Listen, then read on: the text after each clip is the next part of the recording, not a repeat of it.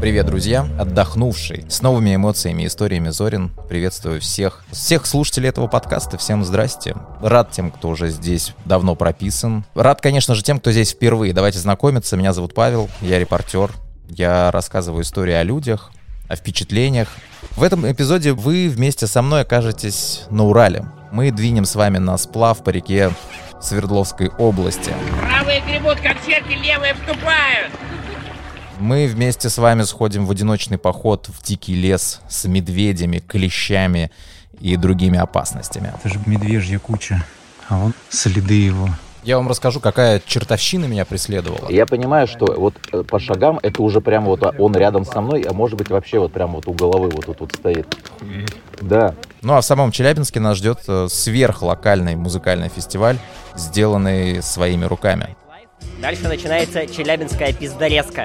Прежде чем мы с вами отправимся в этот трип продолжительностью целый месяц, я напомню про три уровня поддержки подкаста. Самый простой, начальный, это когда ты просто слушатель. Прямо сейчас подпишись э, в приложение, где ты слушаешь или где тебе удобно. Ты сможешь послушать другие интересные эпизоды, на которые я периодически ссылаюсь. И в этом эпизоде тоже будут отсылки. Ну и, собственно, будешь узнавать о выходе новых эпизодов. Второй уровень погружения.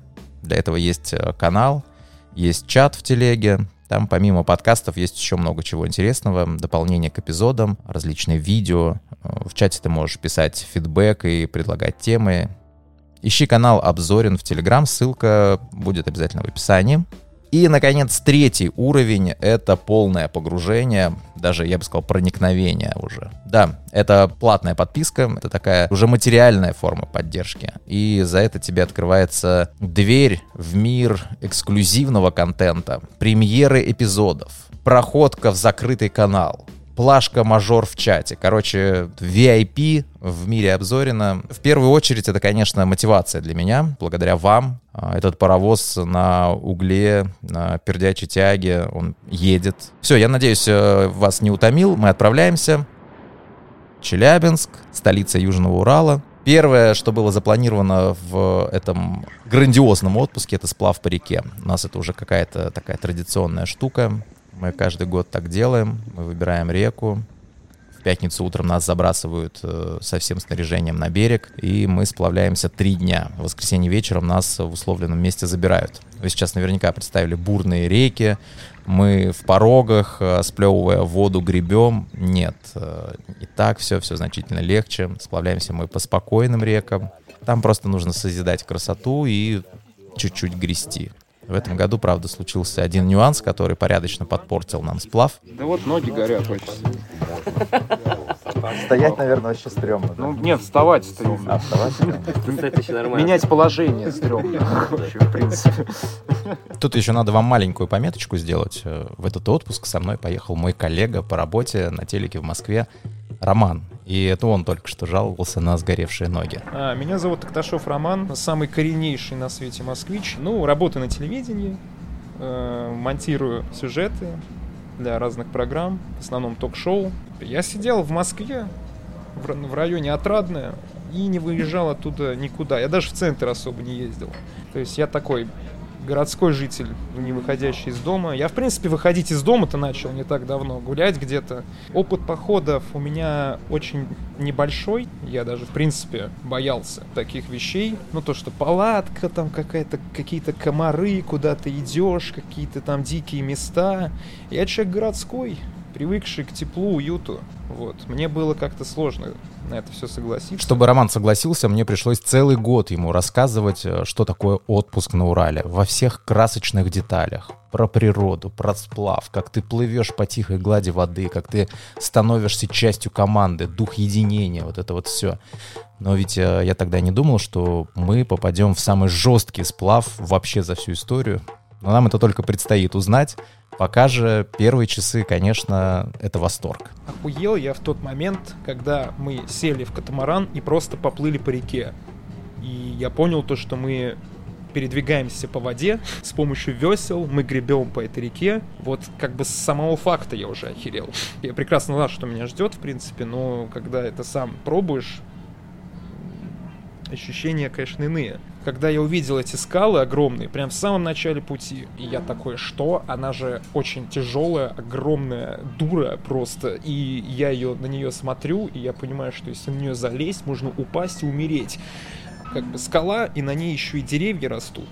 И она, и у нее какая-то тексту- текстура красивая, непонятная залипательно очень. Ты на это все смотришь и понимаешь, что, что это не человек сделал, это природа. Как думаете, чем может быть испорчен сплав по реке? Плохая погода, дожди там или град? Мы тоже все так думали. Оказалось, это не самое худшее, что может быть. Вот засушливое лето — это, как оказалось, бич сплавов. Без дождей реки высохли на треть примерно. Поэтому сплав по реке местами превращался вот в спуск по какому-то ручью. Чтобы вы представляли, ну, сплавляемся мы на таких штуках, которые называются катамараны. А, Отставить смех гусары. Это не те катамараны, что вот с педалями по парковым прудам ходят, плавают. Нет, это такая серьезная конструкция, которая, как мне сказали, даже может выдержать вес автомобиля. И вот на каждом катамаране у нас по 8-10 человек, плюс рюкзаки, палатки, продукты, вода, даже дрова. Короче, очень такой серьезный вес.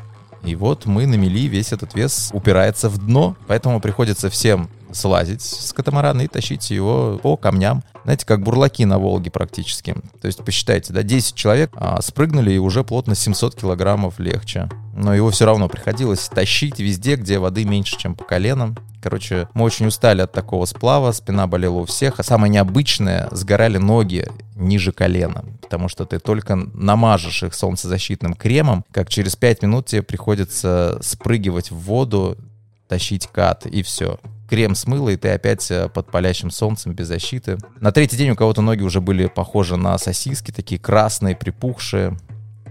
Роман тоже сгорел. В какой-то момент я увидел, как он уже был на грани. Это было, когда мы долго не могли найти место, где причалить. А солнце уже ушло, становилось очень холодно, повылезали комары отовсюду, мощные.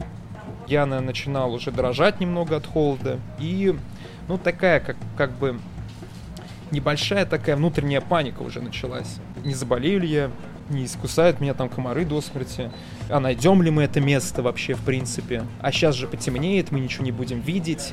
И скажу честно, вот это состояние на грани паники, оно было невыдуманным.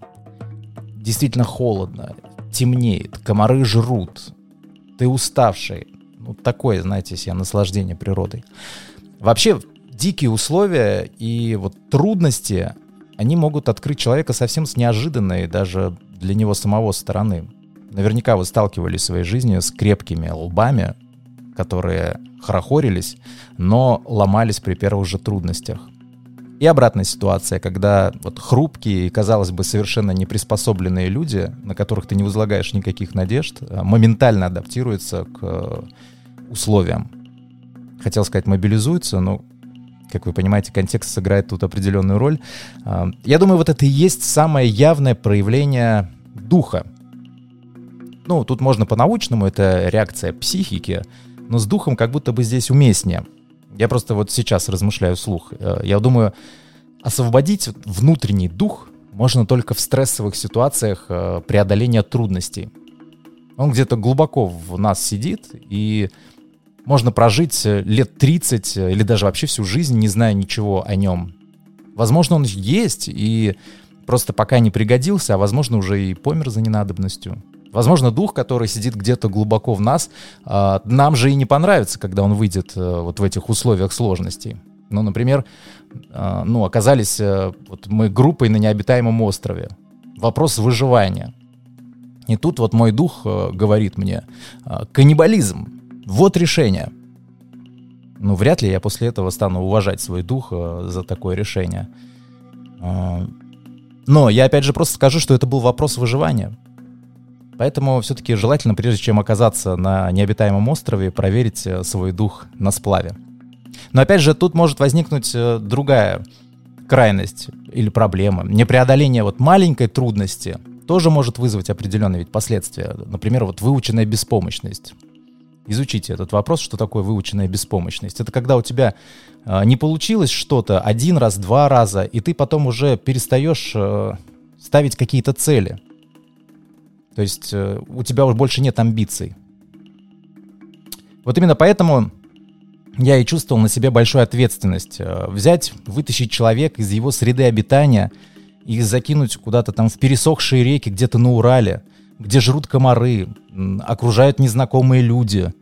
А, Это закрытая территория. Нацпарк. Точнее, природный парк. Нужно грести веслом. Конечно, когда вот э, я звал его, я понимал свою ответственность за впечатление об этой поездке. Ведь у нас, поймите, очень э, субъективное восприятие хорошего. Допустим, мне нравится природа, дикие условия, сплав. Мне нравится чувствовать себя такой мелкой тварью на фоне величественной природы. Я был в простых пчеловых походах и был в тяжелых, в изнуряющих, там, в лютую непогоду. И мне вот нравится история преодоления. То есть пройти через сложности, через лишения, включиться в решение общей проблемы, взаимовыручка с командой, подняться там, в крутую гору, пережить шторм. И я вот от этого получаю удовольствие. Но могу ли я быть уверенным, что это понравится человеку, который один раз ночевал в палатке, да и то на музыкальном фестивале, который а, дальше дачи Подмосковья никуда не выезжал. И вот мы уже после в Москве поговорили с Романом о его впечатлениях, потому что, ну, должно было пройти время. Когда я ехал туда, я ожидал, что я, как истинный пиздолист московский, буду всю дорогу ныть, буду плакаться, там вообще буду орать, увезите меня обратно за компьютер, пожалуйста.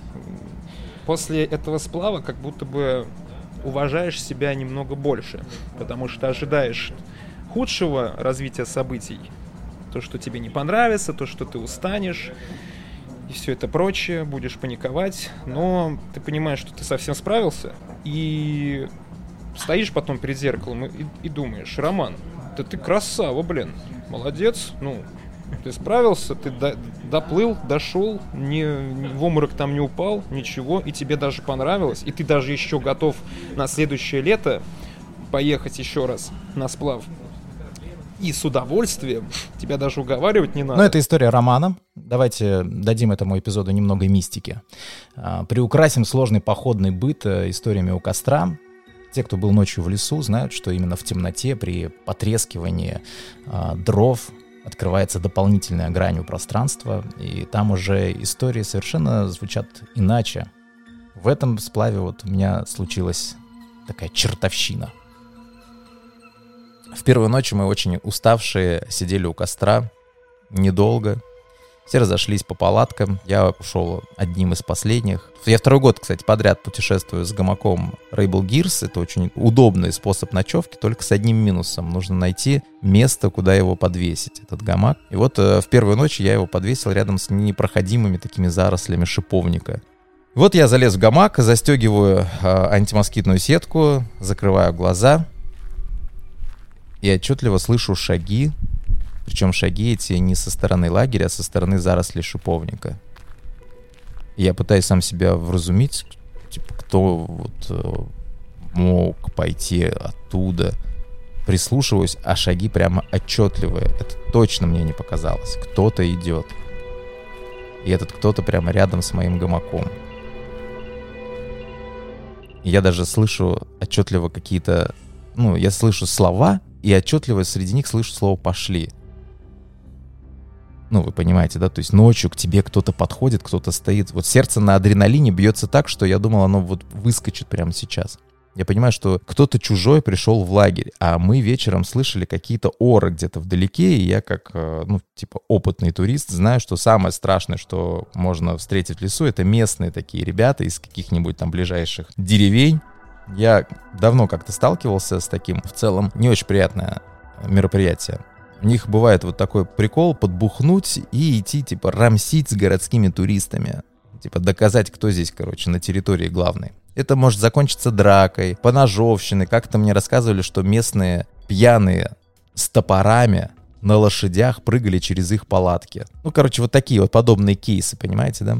У меня проносится в голове, вот что сейчас э, что-то будет. Ну, шаги тихие такие, крадущиеся. И они явно дождались, пока мы ляжем спать. Значит, они хотят нас тупо обворовать, скорее всего. Ну вот представьте, да, стащить пару даже пустых туристических рюкзаков, это уже половина средней зарплаты на селе. Я думаю, вот э, что делать? Спугнуть их, типа, там, э, что тут э, забыли? Только я завернут в закрытый гамак, ударь меня вот ножом, и до утра даже никто не чухнет, что что-то случилось. А я говорю, по звуку шагов они прямо вот где-то в метре от меня стоят. У меня с собой охотничий нож, я его достаю из ножен и жду, что они будут делать дальше. Единственное, что у меня не укладывается, как они прошли через эти заросли шиповника, потому что там прям непроходимые кусты были. И вот я с ножом замер и жду. Жду 5 минут, жду 10. Тишина. А я говорю, мы уставшие вообще в усмерть от этого спуска по реке, и я вот прямо так и засыпаю. Как вы понимаете, в караул меня лучше не ставить. На следующий день я рассказываю историю всем. Никто, кроме меня, ничего не слышал, потому что все тоже вырубились быстро, но вещи никакие не пропали. Я понимаю, что вот э, по шагам это уже прям вот а, он рядом со мной, а может быть вообще вот прям вот у головы вот тут вот стоит. Да. И в этот момент я еще слышу голоса, а, и как будто разбираю одно слово, типа то ли пошли, то ли что, вот что-то такое. Они типа шеп- шептались? Да, они типа перешептываются между собой.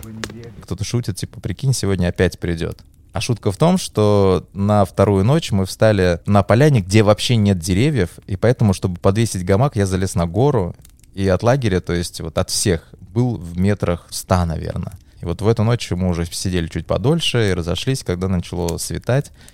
И вот я заползаю к себе на гору, забираюсь в гамак, застегиваю сетку, ложусь. И представляете, опять кто-то идет. Я слышу отчетливо шаги.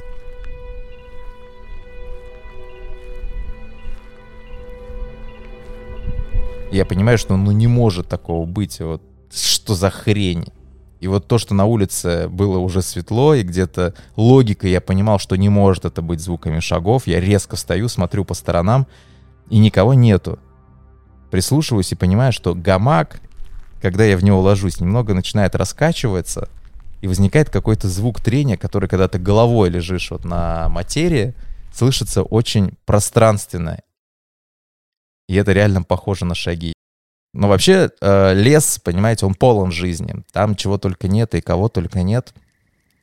А еще вот когда ты в условиях природы, да, вот таких вот диких условиях, мозг работает чуточку иначе. Он как будто бы переключается. И поэтому э, в лесу всегда есть место чертовщине.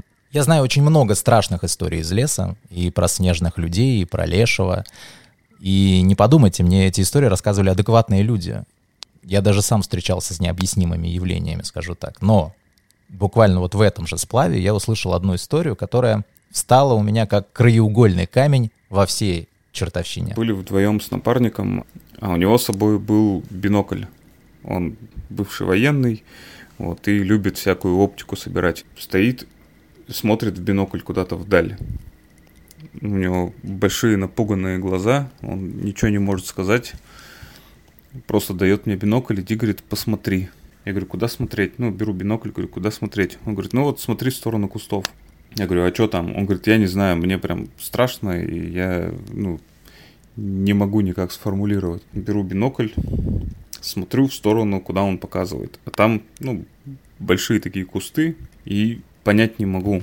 Ну, я вижу какой-то силуэт, он прям, ну, довольно четкий, понятно, что это не тень, что это не иллюзия никакая. То есть прям вот четкий силуэт. У этого силуэта есть, значит, тело такое довольно высокое, массивное, плотное такое, не худое. И есть огромная голова. На этой огромной голове четко видны два рога. Прям, ну, на верхушке. Я сначала не поверил такой, ну, обратно захожу и говорю, слушай, ну, может, может что-то просто в кустах, и мы понять не можем, что это такое. Он говорит, да это, блядь, черт. Смотрю, думаю, ну, может быть, типа иллюзия за счет оптики, может просто наложение друг на друга чего-то. Нет, четко стоит силуэт, короче, и ну, ощущение, что он оттуда из кустов смотрит на меня. То есть я на него смотрю, он на меня. При этом он не неподвижный, он прям, ну, двигается. У меня прям, ну, начинает по спине мороз бежать. Он у меня перехватывает, значит, бинокль, смотрит, он говорит, слушай, он прям, он прям на меня смотрит. То существо из кустов, на него. Я говорю, ну да, у меня тоже было такое ощущение, прям, что он вглядывается в нас. Опять беру, значит, у него бинокль, вглядываюсь вдаль. И в этот момент этот силуэт начинает еще сильнее двигаться и разворачивается. И я вижу, что это голова лошади. Оказалось, что лошадь стояла к нам четко задницей, и поэтому у нее, у нее сливалась жопа с головой. И вот эти торчащие лошадиные уши виделись как рога. То есть силуэт просто сливался в одно цельное пятно. Вот. Но даже когда вспоминаю, все равно вот этот холодок по спине бежит. Такое довольно мрачное, довольно мрачное зрелище. На всю жизнь запомнилось. Ну вот представляете, да, смотришь в бинокль, а там на тебя лохматый черт смотрит. Конечно, такие впечатления вряд ли забудешь. Даже зная в итоге, что там была жопа обычной лошади. Так вот, уверен, что Йети, леших а, и прочих лесных фольклорных персонажей, скорее всего, видят только знатоки этих фольклоров. А, наш мозг устроен так, что не все, что вы видите, вы видите на самом деле очень многое дорисовывает сознание. Вам не обязательно видеть дерево целиком, чтобы сказать, что листья на нем летом зеленые. Есть даже такие тексты, где часть букв заменили цифрами. Вот, э, если вглядываться, то совершенно хаотичный набор знаков как будто. Но стоит быстро по нему пробежаться глазами, как вы сразу понимаете э, текст, что там зашифрован. Можете загуглить э, картинки по фразе там, текст из цифр или что-то подобное. Ну или просто приходите в обзорен чат, э, там выкину эту картинку обязательно, если попросите. Так вот, э, наш мозг дорисовывает э, картинку и в условиях леса он это делает значительно активнее. Почему? Потому что там значительно меньше очевидных вещей. А, там прямых линий же нет вообще абсолютно. Представляете, насколько сильно разгоняется вот этот отдел мозга, который отвечает за анализ картинки. И вот ты видишь что-то неопознанное, мозг судорожно гоняет сигналы по нейронным связям в поисках э, какого-то релевантного опыта и не находит ничего, кроме, ну, допустим, истории про Лешего, и ты начинаешь его видеть. А потом еще и рассказывать опять же, вот, слушать истории в городе и слушать в лесу, ну, ведь совершенно разный эффект. Я очень рекомендую вам почитать что-нибудь научно-популярное про работу мозга, который по факту очень многое за нас достраивает и решает. Наверное, в тысячный раз порекомендую книгу «Хлопок одной ладонью» Кукушкина. А, там про это тоже есть. Книга про эволюцию, как мы стали такими, какими стали — у меня вот этим летом э, была какая-то нестерпимая тяга сделать пару шагов э, назад в эволюции. И я пошел в лес один. Не удивляйтесь, что я запыхался. Я просто иду в поход в Ашинский лес. В общем, это мой первый в жизни одиночный поход. А что ждет меня впереди? Меня ждет достаточно протяженный маршрут – с обозначенными точками. В этих точках я где-то хочу просто посмотреть, например, красные скалы, а где-то хочу проверить, а, верно ли обозначение на карте, что там находится туристическая изба. А, в целях безопасности, конечно, я сбросил все свои предполагаемые точки маршрута друзьям, родным. Я обозначил, что если до субботы вечера а это три дня. Если я не выйду на связь, а, то, наверное, уже пора предпринимать какие-то меры. Скорее всего, у вас вопрос, нахрена ты вообще поперся в лес? Один? Ты что, дурак? Так примерно мне писали ответами на сторис в телеге. Итак, нахрена я поперся в лес? У меня давным-давно было такое желание. На самом деле я немного лукавлю. Это а, уже вторая была попытка одиночного похода. Просто первый не получился еще в 2011 году. Это тоже было такое спонтанное решение. Только я пошел на Таганай. Это такой нацпарк, он тоже в Челябинской области. Очень красивый, горы, леса, ручьи. Просто необъятная красота. Но тогда все пошло через жопу с самого начала. Электричку задержали. Я приехал в город Златоуст, когда уже был закат. До леса я добрался, когда уже начало темнеть а там до ближайшей стоянки, где можно палатку поставить, э, ну, идти ну, несколько часов точно. Так вот, э, тогда Вселенная решила, что к одиночному походу я еще не готов. И представляете, я в лесу, уже в темноте, встречаю девушку, которая тоже одна приехала на Таганай. В итоге мы с ней объединяемся, идем вместе э, в долину сказок, так называется место на Таганае. И вообще это могла бы быть интересная история, но, увы, это, это было просто лесное сотрудничество. В этот раз третий человека в лесу э, вероятность была практически нулевая, потому что Таганай это все равно туристическое место, а тут э, реально дикий лес. Но в этом диком лесу есть э, охотничьи избушки. В одной из них я был последний раз лет 20 назад. Тогда мы с друзьями их находили примерно ориентируясь, знаете, по направлению сторон света и по рельефу гор. У нас в среднем, наверное, часов 5 уходило, иногда даже больше, чтобы до них добраться через кусты, через заросли. Здесь вроде туда, потом вот вроде вот то дерево знакомое кажется, вот там вроде надо направо повернуть. А сейчас э, все проще. У меня есть вот координаты в телефоне, поэтому вероятность заблудиться была, ну, практически нулевая. Конечно, кроме как заблудиться, там могли быть и другие проблемы. Все думают о медведях, о волках, о беглых зэках. Ну вот как я размышлял до того, как зашел в лес. Какие опасности могут меня ждать? Чаще всего, что мне говорили, когда отговаривали меня от одиночного похода, это то, что медведя можешь встретить. Вот на самом деле вероятность встречи с медведем, мне кажется, очень низкой. Вот. Ну и плюс какие-то элементарные меры безопасности и правила. Вот, я думаю, позволят мне избежать этой встречи. А, значительно больше я опасаюсь незапланированной травмы, которая может затруднить мое передвижение и в том числе выход обратно в цивилизацию. Ну вот банально, подвернутая нога могла стать очень большой проблемой. И вот тогда обессиленный человек может легко стать добычей волка, ну или беглого зэка. Поэтому я старался ходить максимально аккуратно, а это дикий лес, да еще и в горной местности. Я потом понял, что надо было, наверное, взять с собой нож-мачете, чтобы рубить кусты, как э, в джунглях Вьетнама. Тогда было бы наверное, проще.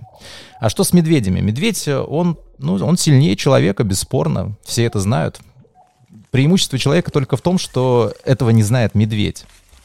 Поэтому его надо просто предупреждать о себе. И чем громче ты это делаешь, тем лучше. Просто идешь, время от времени свистишь. Ну вот я еще стучал палкой большой по деревьям.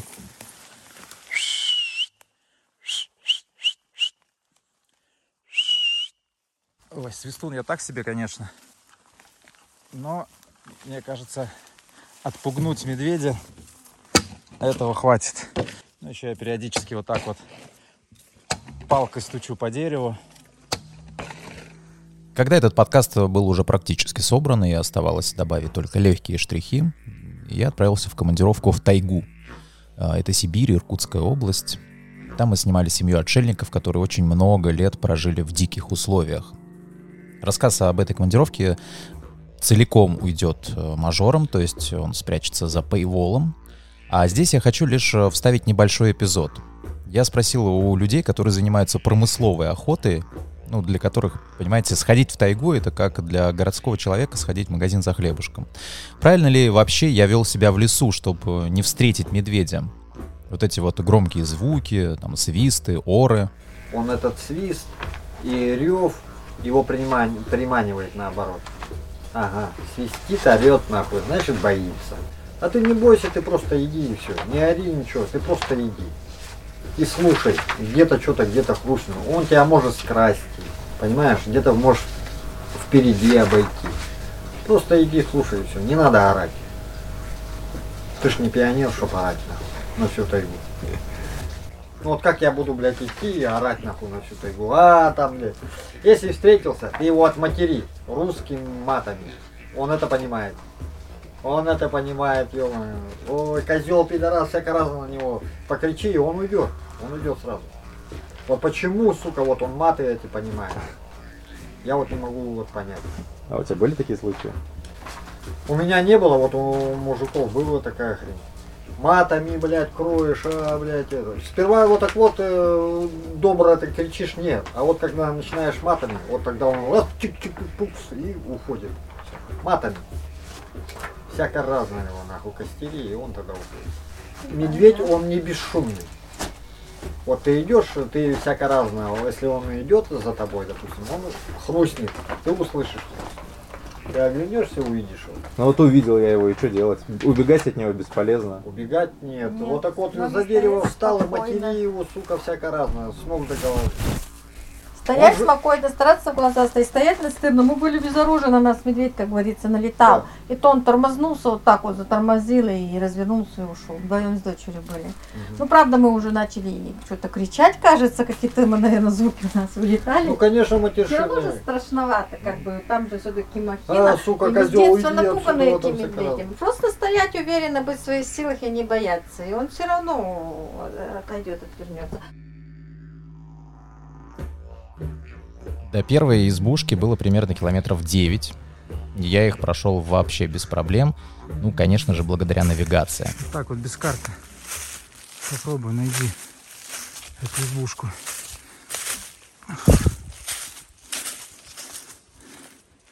А вот она. Практически ничего в ней не поменялось с моего последнего здесь присутствия или 20 лет назад. Видно, что в нее ходят ответственные люди. Они оставили запас дров и воды. Это обязательное условие в этих лесных избах. То есть там всегда должен быть запас дров и воды, потому что ты можешь прийти уставшим или ночью. И здорово, когда есть э, необходимый запас для приготовления еды и ночлега. А уже на следующий день ты можешь сходить до ручья и пополнить эти запасы. Это очень хорошая традиция, так что если вы вдруг э, окажетесь в охотничьей или туристической избушке, обязательно оставьте запас дров, э, воды для тех, кто будет за вами. В общем, э, там я переночевал, причем не в самой избушке, рядом развесил гамак. Ну, банально, в нем мягче, чем спать на досках. Друзья вот у меня тоже спрашивали, страшно ли в лесу ночью одному. Не знаю, мне нет. Э, Хотя вот мы разгоняли тему, что, по идее, вот теплое тело, завернутое в ткань и висящее на высоте метра, возможно, в глазах какого-нибудь хищника это выглядит э, вполне себе как шаурма. Но не знаю. Во-первых, э, запах костра пугает диких животных. Во-вторых, вряд ли бы кто-то стал нападать на незнакомый и достаточно такой большой объект. У этих же охотников я решил узнать, что делать, ну, если все-таки на тебя напал медведь. Если он тебя вольнет, вот так задолбит тебя, лучше не шевелиться. Он тебя может прирыть, прикопает, если он тебя не поломает. Ты не шевелись, и он уйдет. Если он тебя жрать не начнет, он уйдет. Вот так должен нож всегда быть. Если он как нападает, ты по инерции, ты сам даже не будешь знать вот этого. Ты по инерции в пузо споришь, он упадет. Понимаешь? Ну то есть это, От эффекта, от эффекта, понимаешь, от эффекта. Ты этого не хочешь, а, а надо. Он на тебя вот напал, нахуй, его надо. Ты- Нет, а? говорят, он начинает кишки эти запихивать назад. И рвет их. И рвет. Рвет их. и- Наоборот, наматывает Да. на этот. Вот, в этом ты целый можешь остаться. И когда он тебя хлопнет, лучше не дрыгайся вот так вот, потому что он тебя дохлапывать будет. Лучше сразу притворись, что это. Если у тебя скальп нахуй на месте, все, лучше притворись. Он тебя подроет и уйдет. Ты вскочишь и назад. Убежишь. Еще можешь такой. Что может руку тебе поранит или что, терпи, терпи, терпи. И он, короче, вот это вот, он э, из тебя не будет. Он тебя просто закопает. Да хуя таких случаев. Вот такой не идет. А лучше ему не попадаться. Зачем медведь закапывает людей и не ест их сразу? Ну, он просто любит подтухшее мясо. И вот оказывается, шанс спастись как раз в том, чтобы он подумал, что вы уже умерли. Ну, либо вот, как говорит Александр, что уже на инстинкте э, как-то подскочить к нему и вспороть ему брюхо. Но, честно говоря, я себе слабо это представляю. Но мы возвращаемся с вами из э, сибирской тайги в Уральский лес. Я еще не обладаю этими знаниями, поэтому хожу, свищу довольный, думаю, что пугаю медведя. На следующий день я прошел примерно километров, наверное, 5, спустился к ручью и обнаружил большую медвежью кучу говна. Пробирался вот от ручья через заросли крапивы. И смотрите, какой прикол нашел. Это же медвежья куча. А вон следы его. Попиздовал он по ту сторону. Вот в этот момент э, стало страшно. Вот ты прямо сейчас э, находишься на месте, где несколько часов назад, может быть, там утром, да, проходил медведь. И, может быть, даже не один. Только вот так к тебе приходит осознание, что ты вообще не в своей стихии сейчас. Ты здесь гость. Конечно, после этого свистеть я стал чаще раза в два. К свисту еще добавились песни, которые я прямо орал. Орал так, чтобы медведь вообще охренел от громкости неизвестного ему зверя. Но оказалось, что испытания мои только начинаются. Не обошлось без происшествий. А, ужалила оса. Или кто? Кто-то, короче, ужалил.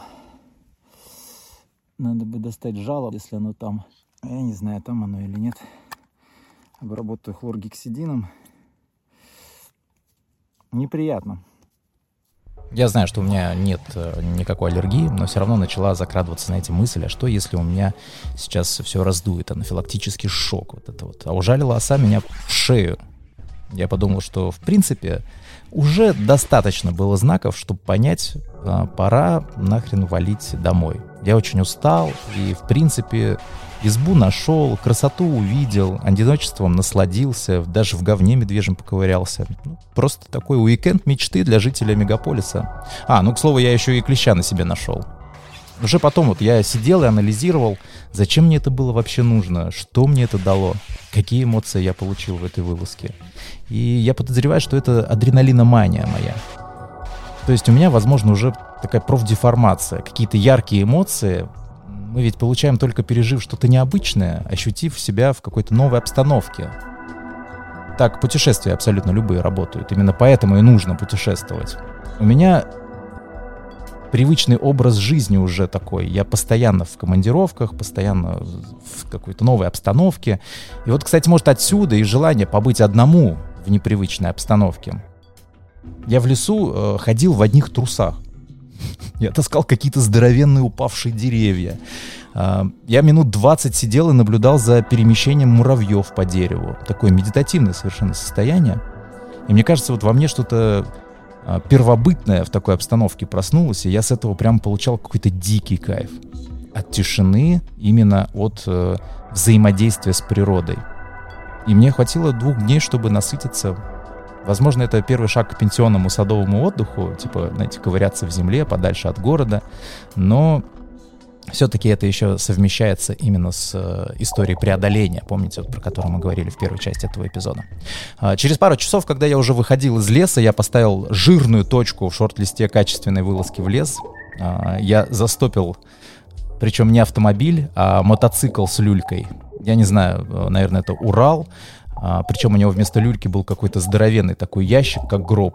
И вот так очень эпично я вернулся в цивилизацию. Сейчас я вам расскажу еще про одну избу, но совершенно другого характера. Это музыкальный фестиваль. Мы возвращаемся с вами в Челябинск. Помните, я говорил, что отпуск э, в Челябинске прекрасен, главное, как можно меньше быть в самом Челябинске. Так вот, в промежутках между вот этими вылазками всеми я был в чайном клубе «Пей чай». Обязательно зайдите туда, если вы будете в Челябинске. Это ковчег этого города, я уверен. Скажите Илье или Ване, которые там разливают чай, что вы от Зорина. Никакой скидки вам за это не будет, да там она и не нужна. Просто это место с душой, и вы это сами прочувствуете. Так вот, а, кроме чайной, куда вы можете попасть в любое время года, в самом Челябинске есть чайно-музыкальная тусовка в лесу. Географически это самый центр города. Она проходит пару раз за лето. А, совсем скоро будет закрытие этого сезона, уже, кстати, в сентябре. И это все называется «Изба». А, я уже о ней рассказывал в эпизоде, который называется «Другой мир фестивалей». Обязательно его послушайте. А еще лучше посмотрите на Ютубе, потому что там есть на что посмотреть. Это этот, кстати, эпизод очень красиво смонтирован э, человеком, которого вы уже сегодня слышали. Это тот самый Роман, который монтирует сюжеты для телека. Посмотрите, поставьте лайк. Если Роман найдет время в своем плотном графике, может он и этот эпизод окартинит, и он тоже появится на Ютубе не просто а, с плашкой на весь хронометраж, а красивенький такой. Роман умеет сделать красиво, поэтому поставьте лайк его работе на Ютубе и в комментариях что-то напишите. Я уверен, что ему будет э, очень радостно. Так, а мы с вами идем в избу.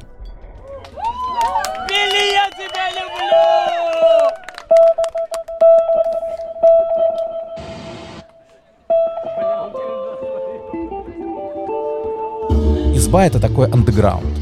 Вот просто представьте, незнакомые люди собираются в лесу, там импровизированная сцена на деревянных палетах, какая-то двухэтажная конструкция, закрепленная на деревьях, что-то вот между верандой и арт-объектом. Горит костер, варится чай в ведрах, играет живая музыка, вот как сейчас вы слышите. А, до этого ребята играли что-то с варганами, битбоксом, ну то есть э, такое динамичное.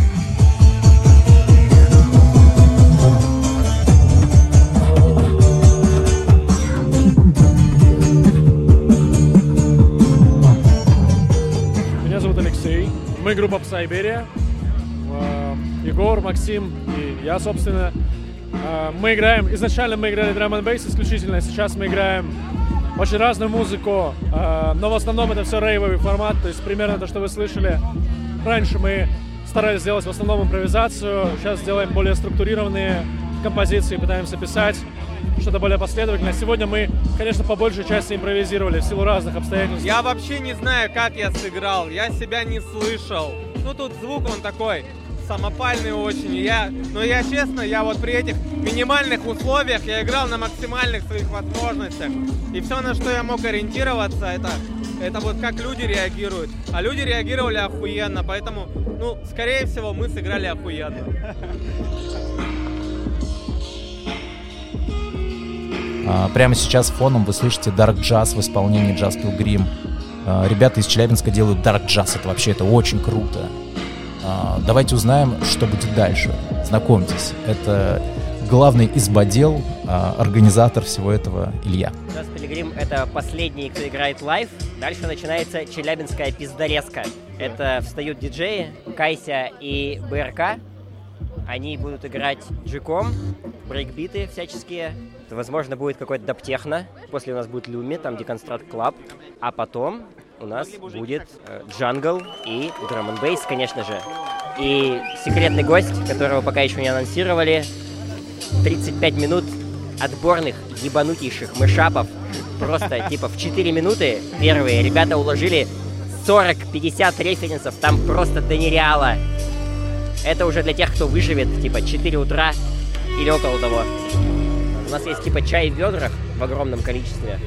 Дальше у нас есть факела. Это часть представления, которая как бы завершает лайвовую часть обычно. Когда начинает играть диджей, первый трек обычно ставится какой-то такой, который можно типа в кружочке походить с факелами, всем помахать ими, вот, попередавать и, собственно, дальше уже начать пиздорезку. Вот. Так вот, представляете, ночь, лес, музыка, факелы. Конечно, это все создает определенную атмосферу, которую очень сложно описать. Я смотрю видео оттуда, и все равно это не передается. Изба — это как попасть к, на день рождения к другу. А, Этот друг не совсем обычный, некоторые даже его считают за странного человека, но ты его прекрасно знаешь, ты его по-своему любишь, и все его друзья сразу становятся твоими друзьями.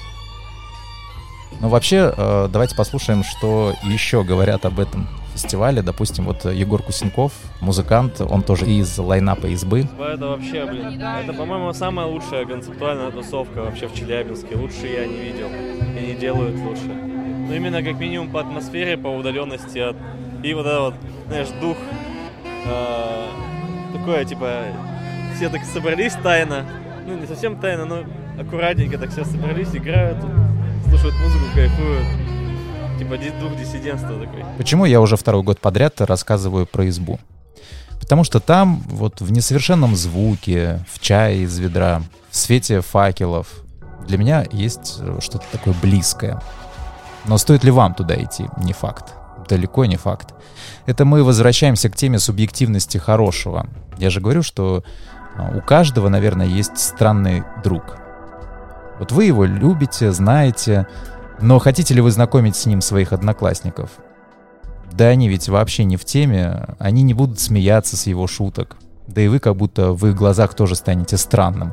Так что подумайте, прежде чем идти самому, и тем более перед тем, как звать друзей. Все как на сплаве. Пора заканчивать этот эпизод.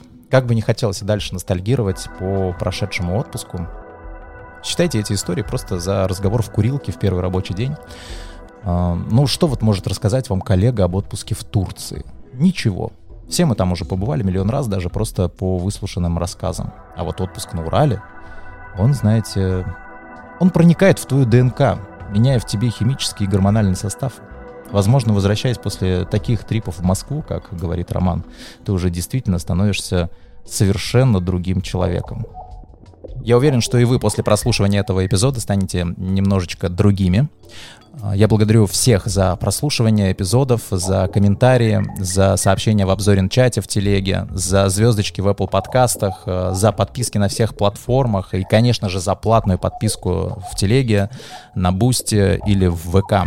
Кстати, на Бусти есть уровень поддержки «Мамка», и у подкаста «Обзорин» появилась первая мамка, Андрей Коломыц. Спасибо тебе огромное, что веришь в то, что я делаю. Спасибо тебе за поддержку. А так, я считаю, что все должны знать героев этого подкаста. Андрей Коломыц, мамка э, Обзорина. Ну а меня зовут Павел Зорин. Э, я с вами прощаюсь, но ненадолго. Послушайте пока другие эпизоды этого подкаста. А услышимся с вами уже совсем скоро, и там будет эпизод про российскую космонавтику, частную космонавтику причем. У меня был Александр Шаенко в гостях, и скоро эпизод с ним будет уже в открытом доступе. Всем пока.